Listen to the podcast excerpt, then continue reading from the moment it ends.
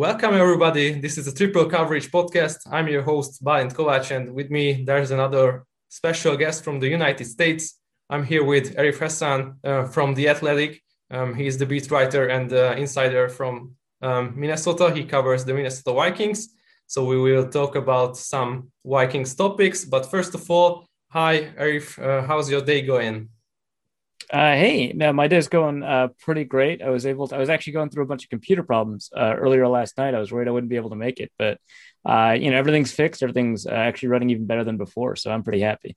Great. It's great. So before we start the show, um, please introduce yourself to our audience. Um, where can we find your um, write, uh, writings and where can we um, reach your contents?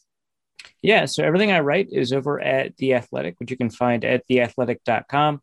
Uh, which, uh, if you wanted to go to my author page, it's just auth- slash author slash Arif dash Hasan. Um, and uh, and yeah, you can find me on Twitter at Arif Hasan NFL. Um, that's A R I F H A S A N NFL. Uh, and I mean that w- that's a lot more informal. I don't always uh, you know talk about football on my Twitter account. Mostly I just joke around. But um, yeah, I mean I've been writing about uh, the Vikings since uh, God, 2011, so I guess 10 years now. Uh, and uh, I, I started out as a blogger and I made my way all the way up to, to here as a, as a beat writer. So it's something I'm pretty passionate about. Yeah, so our main topic uh, will be the Vikings. And first of all, let's start about the 2020 season.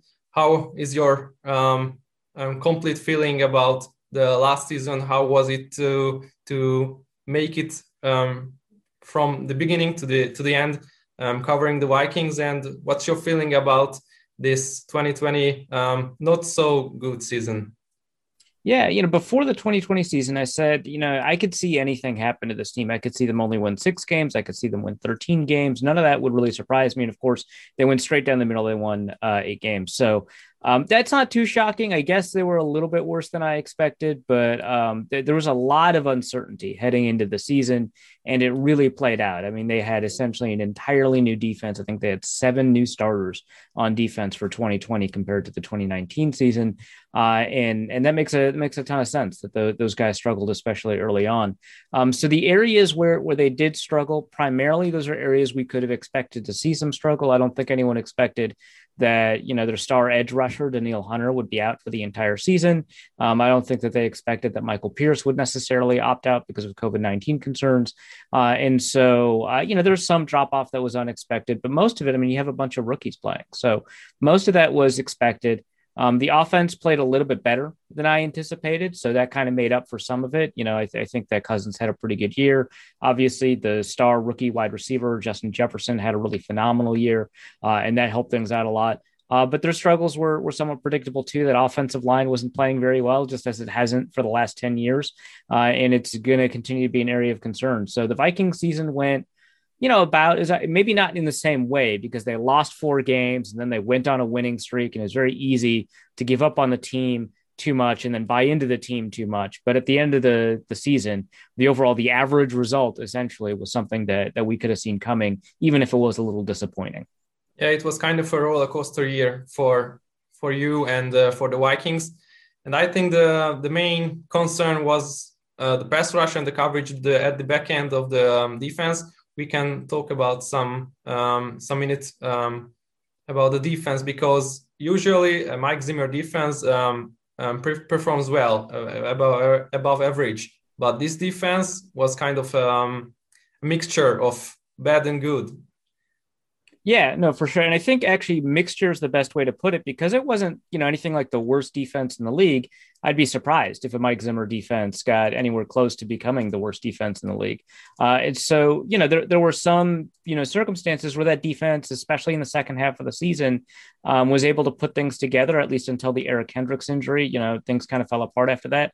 Uh, and and I think people would be kind of surprised to know that you know they they ranked in the top half of like points allowed, but that's not really uh, you know the standard by which we judge Mike Zimmer teams, right? You know, we judge them by whether or not they've got the ability to to become, you know, a top five defense in points scored, which they were in each of the last three years prior to this. So, um, you know, it's it's uh, it's it's it's a pretty you know obnoxious uh, scenario for the Vikings um, to have to you know figure out all of these different positions. Like you say, the pass rush was a big issue that'll be resolved potentially when Danielle Hunter comes back. But you know that coverage, especially at the beginning of the year, I mean they were expecting a lot more from you know they don't really have any veteran corners, but guys with a little bit of experience, people like Kris Boyd, they had Holton Hill on the roster.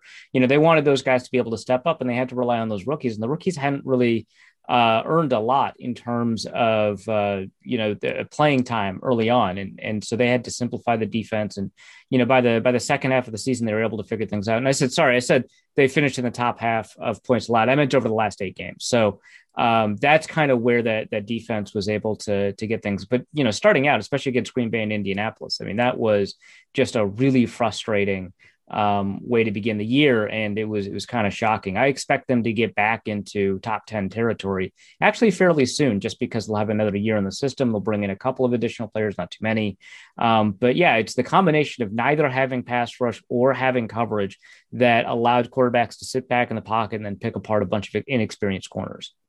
Yeah, let's turn our eyes to to the free agency and the upcoming uh, off season because there will be big questions and concerns about the the salary cap. Um, uh, watching the Vikings uh, situation, and there are some free agents, for example, Anthony Harris, who will will be leaving. I don't think so. It's so, so um, sure, but um, he's one of the top safeties in the market. Uh, what do you see? What do you expect from this um, free agency upcoming uh, for the Minnesota Vikings? Yeah, I don't know that they'll be able to keep any of their guys. I mean, obviously Anthony Harris is going to be kind of the the biggest story, and if they find a way to keep him, you know, power to them, that would be pretty surprising, and it would be a big coup. Um, they they'd have to kind of figure out how that money works. I mean, the primary reason that you know free agency is such a concern for them is because they have very little uh, in terms of salary cap space to be able to kind of pay these players. So um, I, I, would be a little shocked if if they were able to keep Anthony Harris. They already just let go of Kyle Rudolph in order to make cap space.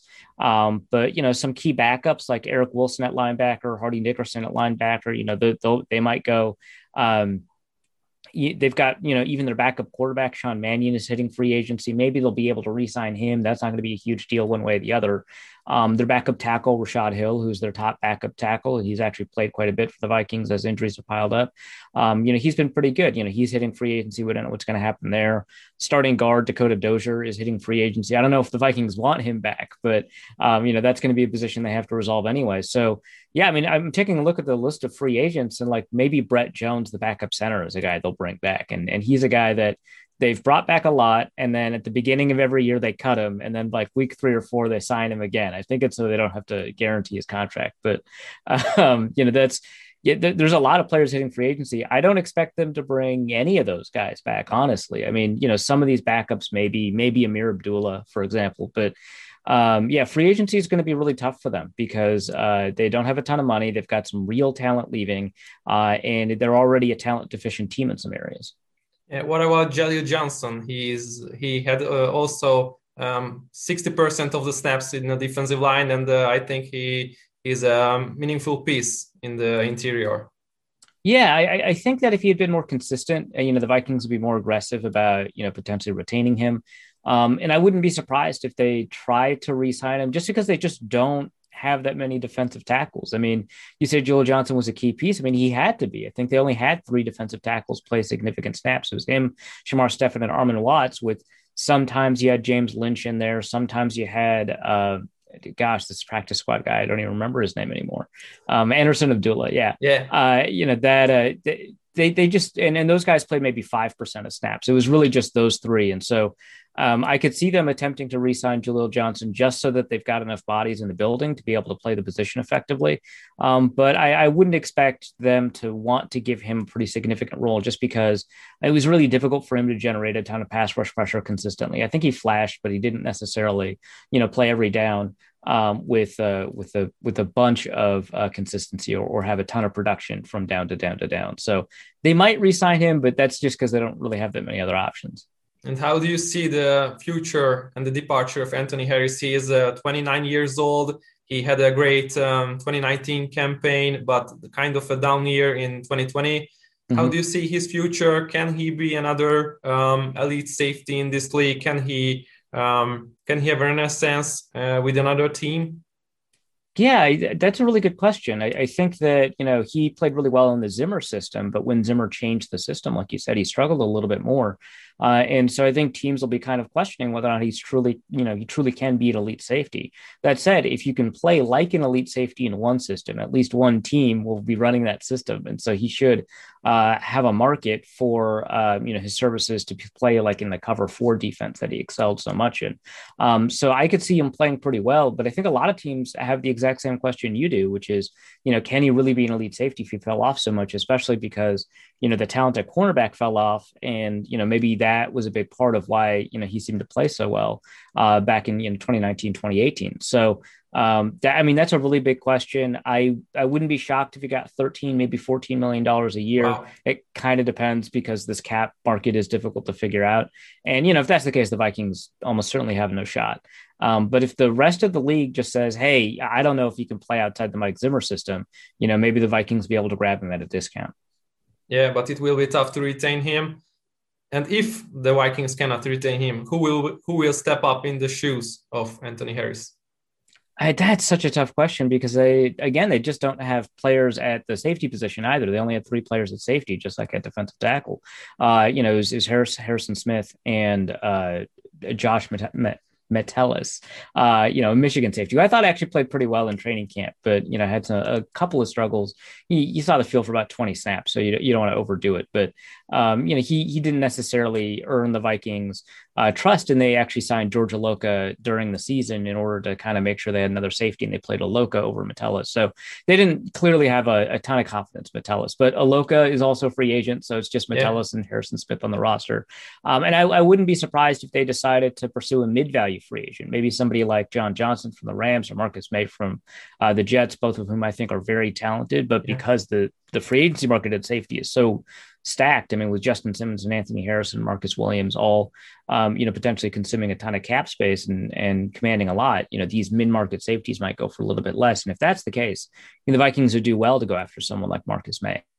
Yeah, it will be tough also, and uh, will be tough for the secondary to to keep up uh, with the division, and the, the passers are are in the division because um, Cameron Cam Dantzler didn't have a great year. Jeff Gladney didn't have a great year. I think Harrison Smith was the bright spot, but can they be a great coverage um, team um, together? Yeah, well, I think if you um, only looked at Cameron Dantzler's, like the final eight games that he played, he played um, well enough that I think that you could, you know, be comfortable with him being a starter. But yeah, Jeff Gladney, you have to worry about. Harrison Smith was a bright spot, but he he didn't play as well as he used to play. Yeah. Uh, and so you can say he's a bright spot, but you can also acknowledge um, you know, he was, you know, maybe the NFL's best safety between, you know, 2016 and 2019. Uh, and, and he didn't play like that this year. So you can't, ju- you have to see development from those corners. Uh, and I think that there's enough from Cameron Dantzler's play over the second half of the season that you can say, yeah, I, I kind of trust that he'll, you know, keep that up. Jeff Gladney is a, a, bigger question. I personally think that he'll, uh, you know, improve pretty dramatically. I liked what I saw, but you know, based off of you know what he put together on the field and the statistics, you can't say that with a ton of confidence. So, yeah, without the corners, it's going to be tough. And again, you know, with the safety leaving, um, it, it's going to be even tougher to maintain, you know, the coherence that they didn't even have last year. So um, it's going to be a big project for Mike Zimmer to be able to fix that secondary. Yeah, and they spent a lot of draft, draft capital last year into the secondary. How do you see this year's draft strategy? Um, uh, for example, um, in the first round, what which um, path they do will, will they select, and uh, in the second, third round, what are the options for Zimmer and the team? Yeah, I mean, it's wide open. I think that there's a good chance they could trade back in the first round. So they could pick up a couple of extra picks.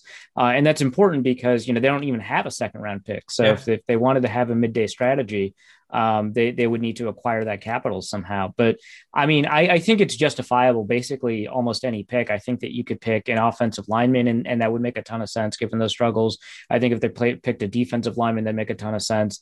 Uh, a safety would make a lot of sense if there's one good enough. The TCU safety seems to be catching a lot of people's eyes. Yeah. Um, the uh, at corner, I you know that's a little bit less justifiable, but I, I think that you can make the argument, especially because um, you know Gladney needs to focus on one position right now. He's he's playing both the nickel slot and the outside position, and and that could be tough for a corner to learn. So if you grabbed a first round corner, you'd be getting a starter, even though it doesn't seem like you need one. Um, so I think that makes a lot of sense. So I mean, you could go almost any any position there. I think given um, how difficult it is to find, like say, a defensive tackle in this year's draft. You know, if uh, if if a if a good one is there in the first round, if Christian Barmore is there, wow. that might be yeah. that might be their pick. Yeah, for me it would, would be a little bit shocking, but I would um I would ask you a question about edge rush. Um, how do you feel yeah, about? Yeah, no, I, I think that makes a ton of sense too. You know, especially uh, the, the, edge rushers in this draft are very much like the kinds of edge rushers the Vikings like. You know, you've got these lengthy guys with a lot of explosion and athleticism, um, Kwity Paye and Gregory Rousseau, and depending on on how these interviews go, Jaelan Phillips, and then uh, Jayson Oweh from Penn State is very explosive. Um, and and all of those guys, you know, if they if they test well at the pro days, are, are going to show up on the Vikings' radar. That's something that they could do too. I, I think that there's again any any position, I think you could almost justify. Um, the only reason I, I kind of focused on defensive tackle is just because after Christian Barmore, it's pretty bare. There's not yeah. much you can do. So if you've got a second or third round strategy, you might do a lot better at cornerback, at safety, even at edge rusher in the second or third round than you do than you would in the first round, especially if a guy like Jaelan Phillips falls and you know be, because he medically retired from football, then came back. You know, the, a lot of teams will be uncertain. They don't get to interview him at the combine, so he could fall. So um, it, it's tough. I, I, think that you know that edge rush position is going to be really important. I think they're going to laser focus on it, but I don't think that that means they'll necessarily spend a first round pick. It really depends on what they think is going to happen in the second and third round at that position. And there's a couple of pretty good players there that they could they could be interested in. And who is your top favorite um, to to draft in the first round if you were the Vikings? If I'm the Vikings and uh, you know, and, and it's not something crazy like, hey, Kyle Pitts or Ja'Marr Chase falls or something like that. You know, if I if I'm in the realm of you know the most realistic scenarios, I think if I'm the Vikings, I might I might go after Christian Barmore. I don't think he's the best player in the first round there for them. I think that Kwity Paye is a better player. Um, but I think that the drop off at other positions is just so significant that I'd I'd rather wait to get that third receiver, wait to get that third corner, wait to get that edge rusher, and and be comfortable with my defensive tackle pick because I think the Vikings can be comfortable um, with a guard in the second round or or something like that. But it, it it's it's tough because it's always difficult to convince yourself not to pick the best player there. Yeah, it's difficult because um, they're drafting um, really low. But uh, I think the the main positions that will need upgrade, like guard, defensive tackle, edge rusher, safety corner. There are a lot of uh, areas where we can find holes in this Vikings team, but it's tough to to get a top-notch talent, a blue chip talent, right there where they're drafting. And it's uh, yeah, it's a great idea. Um, for me, it's a little bit shocking to to draft Barmore, but you can convince me in this um, scenario. Um, and after that, for example, in the third round, who do you see falling to them, waiting to them? Um, um, to be drafted? Oh yeah, the third round. I mean, first I think that in the third round, that's when they'll begin to have some discussions about, you know, the wide receivers that they might want to be interested in. So, um, you know, I, I, think one of these wide receivers that people are talking about um, that could potentially be first round talents, like you know, Rondale Moore, Kadarius yeah. Toney, etc. You know, there's like five or six wide receivers people are talking about as first round talents. One of them is probably going to fall all the way to the top of the third round, and you know that might be kind of where the the Vikings um, you know have the potential to pick. Uh, other than that, you know, if you take a look at, you know, they they might want to grab uh, another linebacker. I don't know um, with the, with the Barr injury. Um, so I could see, uh, you know, the the other linebacker uh, from Ohio State, um, you know, Baron Browning. I, I, could see, you know, the Vikings being kind of interested in him. Um, the cornerback from Georgia, I've seen him go in the first round. I've seen him go in the second round. I've seen yeah. him go in the third round. Both if, of them. If, yeah, yeah, right, exactly, both of them. Uh, and also the Syracuse corner, uh, yeah. Melifonwu. I there's a ton of of range for that. Yeah, he's, um, he's a very very Zimmerish guy, I think. He is. He is. Yeah, and and yeah, you know, he plays tough. He's very physical. He's long, um, and I, I could totally see them being interested in in uh, in, in a quarterback like that, especially if he falls to the third round. Um, the the Notre Dame edge rusher, um, uh, Ade, um, that's a guy that that seems to be kind of a um, a, a Zimmer style player that could fall. Um, I think uh, also uh, the Vanderbilt corner, um, Dayo Odeyingbo, yeah, both both Nigerian edge rushers. Uh, I, I, think that those guys, um, if they don't pick an edge rusher early on, those guys are somebody that might be interested in. Um, they might go after uh, Josh Myers from Ohio State at center just because yeah. uh, they might want a, another, um, you know, interior offensive lineman or, or the Wisconsin Whitewater guy, the, the Div- Division three guy, Quinn Meinerz, um, who impressed everybody at the Senior Bowl. Yeah. He could be a third round he's pick. He's a so, great character too. yeah, he, he's got a great character. Um, oh, and then actually, I think my favorite third round receiver might be the Ole Miss guy, Elijah Moore. So. Yeah um, there, there's a lot of options for them in the third round, and they've got you know a bunch of third and fourth round picks too, so they could they could grab a bunch of these guys. Yeah, like la- last year when they picked a ton of um, um, picks uh, in the late rounds, like yeah. Oh my god, dying. my job was so hard on that final day. yeah, it was tough. So so the main positions that you will you might address in the third round with will will be linebacker, um, wide receiver and guard, I think. Yeah, I think that there's a good chance of that. Um, maybe they wait on linebacker. I don't know, but yeah, I think receiver and guard are um, really good examples of the kinds of players that they might uh, go after in the third round. Maybe, maybe that's when they go uh, corner as well, just because you know technically they don't need a, a, a starting corner; they need a guy that can play 600, 700 snaps. And if they steal another uh, stud wide receiver in the in the mid rounds, like not that stud like um, Justin Jefferson, but they, if they can develop a third receiver uh, in that system between Thielen and Jefferson, it will be a ladder passing attack um, uh, with this um, um rushing attack um, together. Uh, so yeah, uh, it would be a um, very hard to defend this passing attack, this this attack, uh, this offense. So yeah, but after the draft, uh, what do you see? Uh, which uh, in which path will the Vikings uh, go? Will be uh, this team um, a contender in the NFC North? Will they fight for the crown of the NFC North? Uh, do you see them going to the playoff, making the playoffs, or which which path do you do you see them selecting? Yeah, I think that you know there's a pretty good chance they're the second best team in the NFC North right now, especially now that the Lions have gotten behind the Lions, worse. Of course. behind behind the Lions. Sorry, yeah, the Lions got way better. You're right.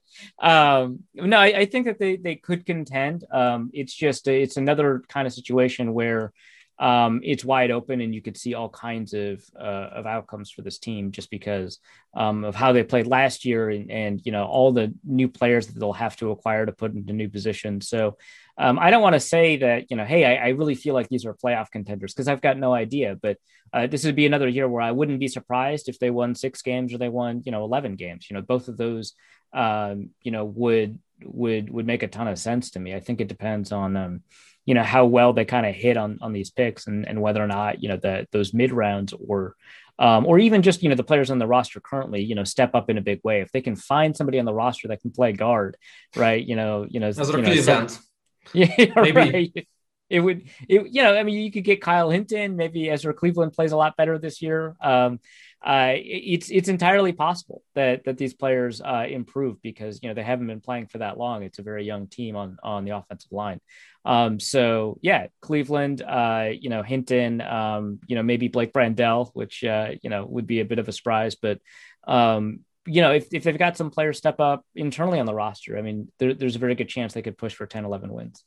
Let's give us some breakout players in on both sides of the football. First on offense, then on defense.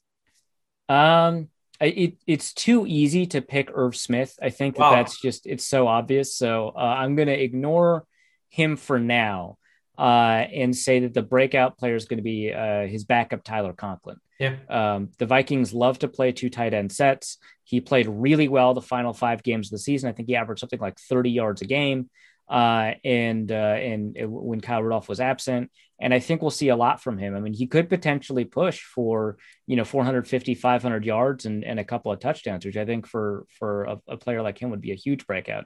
I expect Irv Smith to do well. I think I'd be pleasantly surprised if Tyler Conklin does well.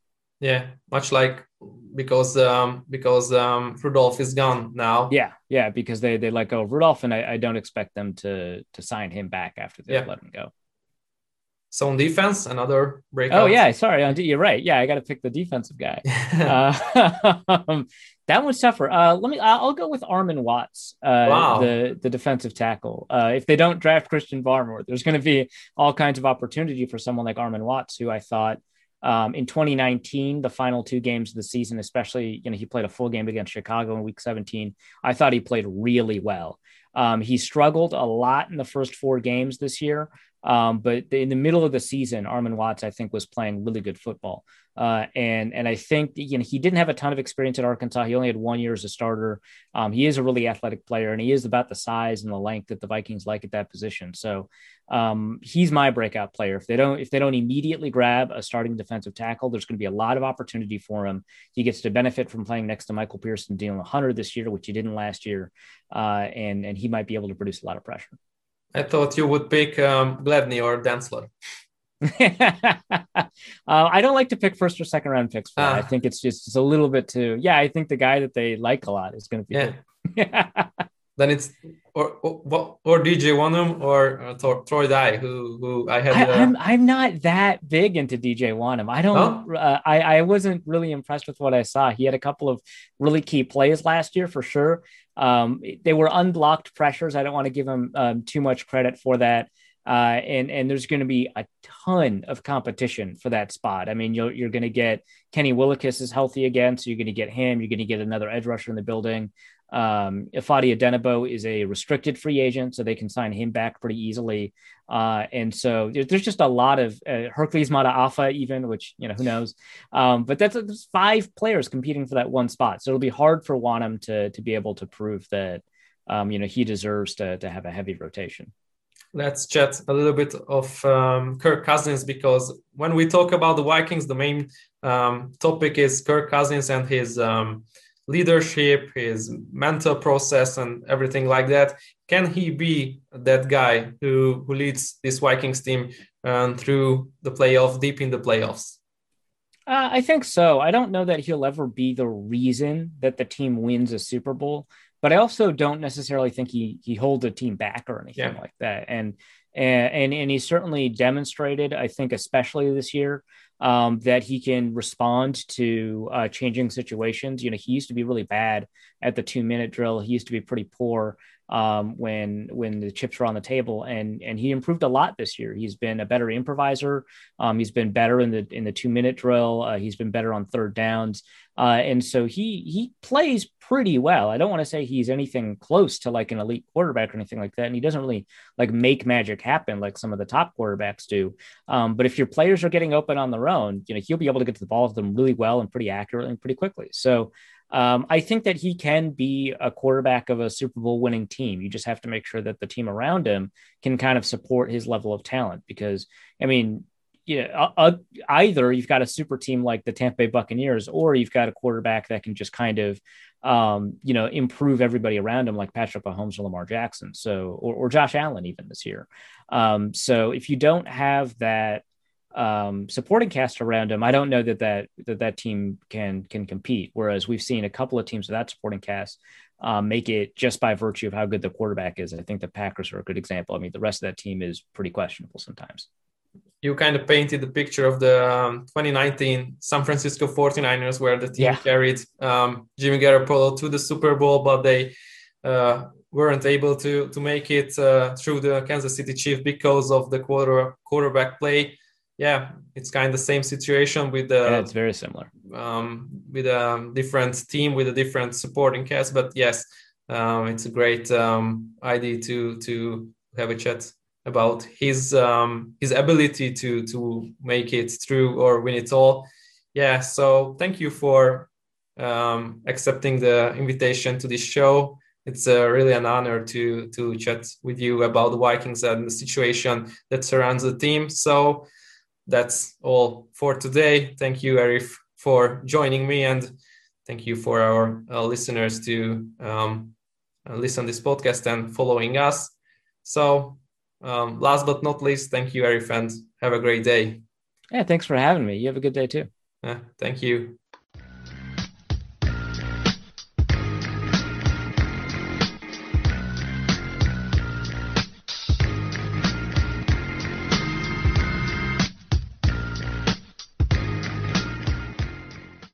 Ha más podcastekre is kíváncsi vagy, hallgassd meg a Béton műsor ajánlóját.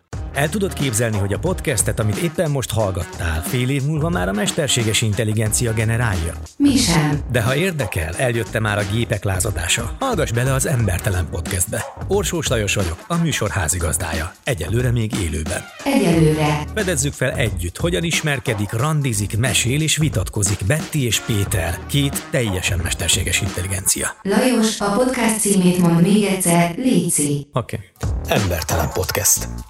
Ez a műsor a Béton közösség tagja.